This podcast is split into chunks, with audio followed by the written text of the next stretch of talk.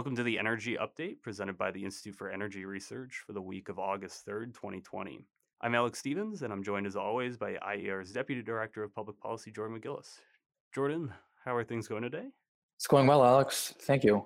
Uh, we've got a couple of pieces uh, among our always stellar content that are worth bringing out um, for particular focus this week, and they they focus on some related aspects of the the broad and ongoing energy policy discussions in the U.S. and across the world, and and that is on how and why governments tend to subsidize energy. Uh, our first piece worth discussing is titled "Global Fossil Fuel Consumption Subsidies Declined in 2019, expect, expected to decline further in 2020."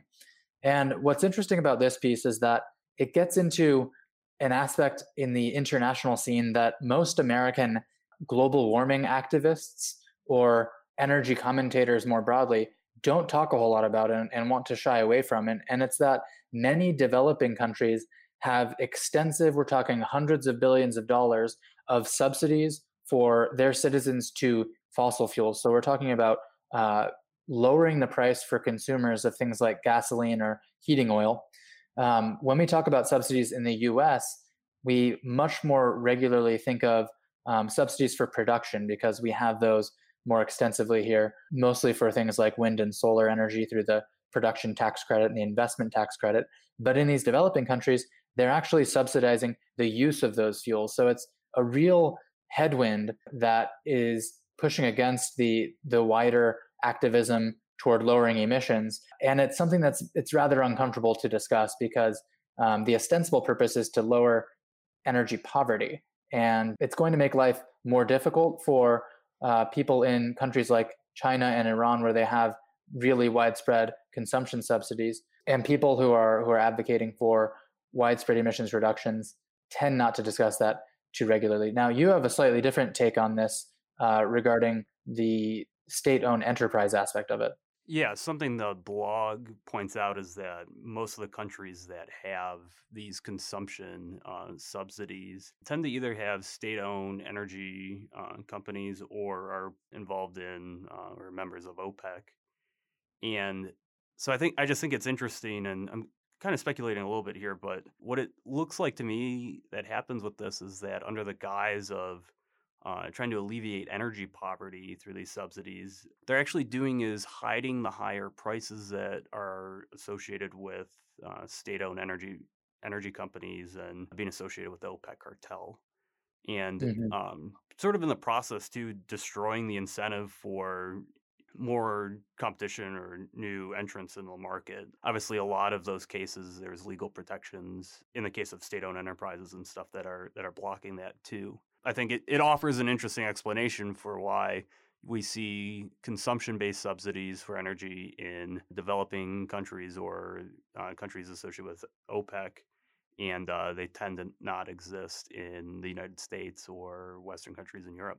It's an interesting point you bring up, and it's really important to remember that there is inherent waste in the state direction of industry. And when you have these state-owned companies, they are inevitably going to to suffer more from the bureaucratic wrangling and uh, graft and corruption that that comes with state involvement in in industry. And there there is that incentive you're right to then try to hide those hidden costs from the consumers who would really benefit most from open and, and free markets in those countries. But they, they simply don't have the institutions at this time that could really facilitate um, a, a, genuine lowering of of prices through market competition.